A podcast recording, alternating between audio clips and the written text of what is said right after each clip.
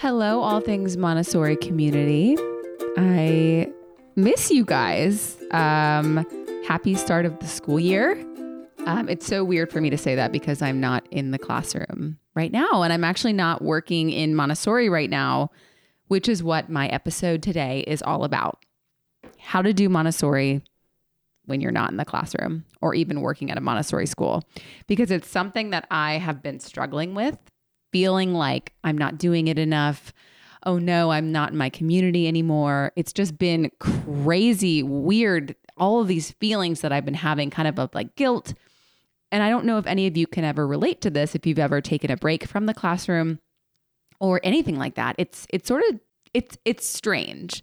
So I'll back up a little bit and talk about just like a life update. Um, my husband and I, um, we have relocated back to Winchester, Virginia. So we're back. You know, I'm back home, and Xander's back home in Virginia, and it feels really, really good. Um, Charlotte, while it's a great city, it just like didn't. It just didn't work out for us. You know how you go some places and it just like doesn't. It just doesn't work. Like it just didn't fit our vibe. And I think that's totally fine. And, you know, Xander has this great opportunity, and I got a remote job, which is also fantastic. And, you know, it just really felt like all of the right things kind of fell into place at the right time. Now, this remote job, it's fantastic. I love it. Um, I'm working as a communications consultant for a, this awesome media company and doing really, really important work, but it's not in Montessori. And I had to think about it for a while like, okay, I'm going to take a step back from the classroom, from my passion of Montessori to, you know, kind of do something for me in a different way, you know, like take a job that's remote and flexible at this time when we're going through a lot of things. And it was kind of one of those moments where I had to be like, okay, I love Montessori forever and I am still a Montessorian, but I'm going to not work in it right now. And it's still getting to me a little bit because I miss it so fiercely. I miss the chaos of the classroom. I miss the reward of a child, you know, gaining an amazing skill or drawing you a beautiful picture or loving a book during read aloud. All of those moments I really, really, really miss because there's just nothing like it.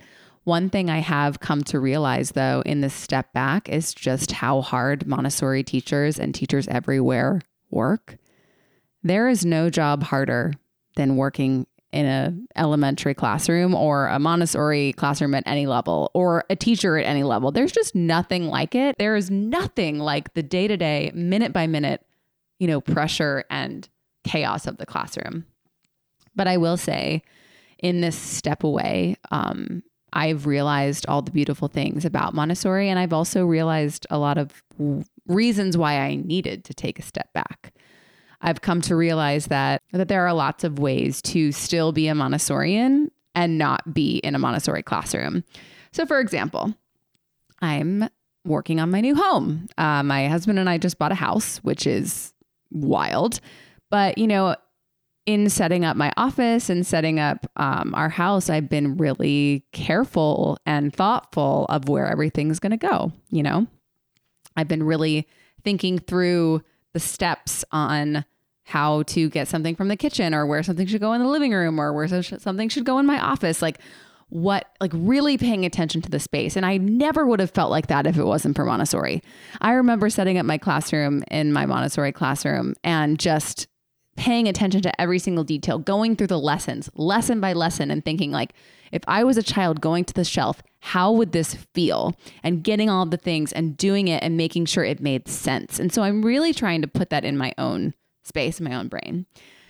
Another way that I've been using my Montessori experience is um, my husband and I um, are actually going through IVF right now. Um, it's a personal thing to talk about. So, if any of you um, listening know someone or yourself are going through IVF, um, I'm here for you and with you. It is such an enormous burden, um, but it's also so amazing. So, we are prepping for our embryo transfer that's going to happen in a few weeks. And I'm so excited. But that's been another way that I've just completely been immersing myself in the Montessori method. And motherhood and babies and that whole level of child development is so foreign to me. It's something that I didn't learn in training. So that has been so fun. And I can't wait to, you know, really kind of dive into the Montessori motherhood method and and how we treat babies and toddlers. It's it's so fascinating. I recently bought the Montessori baby book by Simone Davies and it's it's been a great read so far and just the framework of independence that you know we as Montessorians bring to the conversation like what can a child do by themselves like what struggles can we let them have so they are going to develop appropriately rather than just like doing all of this stuff for them. Um, so that's been amazing. And then um, a third way that I've been incorporating Montessori into my life is through my yoga practice.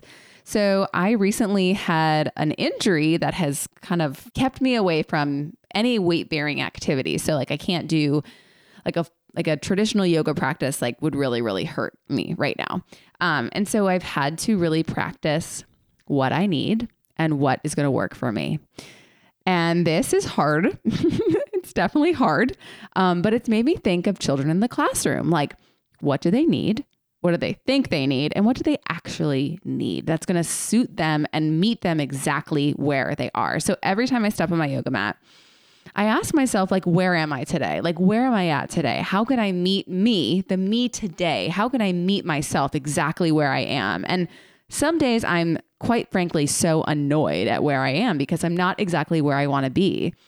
But think of that as a child. Like, maybe they're having trouble with reading and they so badly want to be reading Harry Potter or Percy Jackson or any kind of fun chapter books that those upper elementary children are reading, but they are so not there yet. You know, you got to meet them exactly where they are. And having that own frustration and that own kind of restraint in my own body has shown me so much about what these children could be facing. Also about, you know, how children, you know, our world is sort of just really built up around them. A lot of a lot of places, a lot of like restaurants, you name it. The children don't fit into those environments because they can't they don't fit in the chair correctly, you know, or they don't fit in the desk correctly. It's swallowing them. It's way too big. Maybe their clothes are too big. Maybe, you know, they can't get up in the car. You know, there's so many things that they cannot do. And some of it is unavoidable, but some of it we can really meet them where they are. You know, there's this amazing term in yoga and it's called bring the floor closer to you. It's this great phrase and it's it's due to like it's talking about props, right? So it's talking about bolsters and blocks and any kind of way that you can kind of make your yoga practice work exactly for you.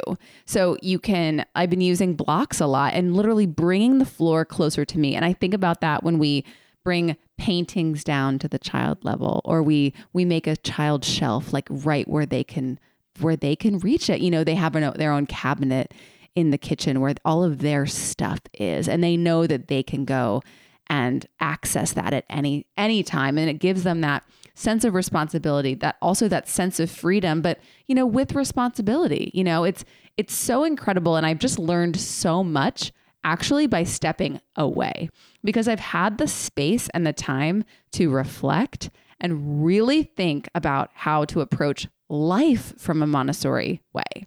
I never had thought about it that way. You know, I was really thinking about how it is in the classroom. It would definitely seep into my own life because it's kind of unavoidable. Once you learn the Montessori method, it's kind of just like you you you're like never the same. So it's always been in my life, but I've never like kind of only had it in the outside life, right? It's always mostly been in the classroom. So it has just been an incredible experience. And I really encourage you to think about your own personal life in terms of the Montessori method. I'm sure a lot of you already are, but it's been a really great exercise for me personally. Um, and I just can't wait to continue on with this journey um, and and continue to have Montessori impact my life in other ways than in the classroom because it really is truly a beautiful way of life and a way of living. And as Maria Montessori said, it's an aid to life, right? Like it is a way of life. Um, and that's what I'm trying to embody.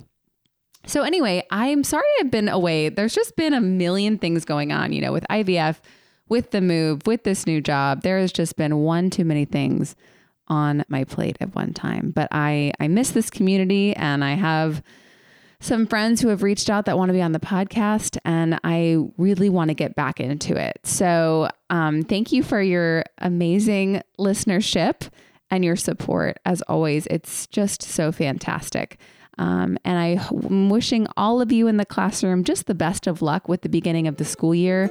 Remember to take care of yourself and always check in on how you are doing. Thanks, everybody.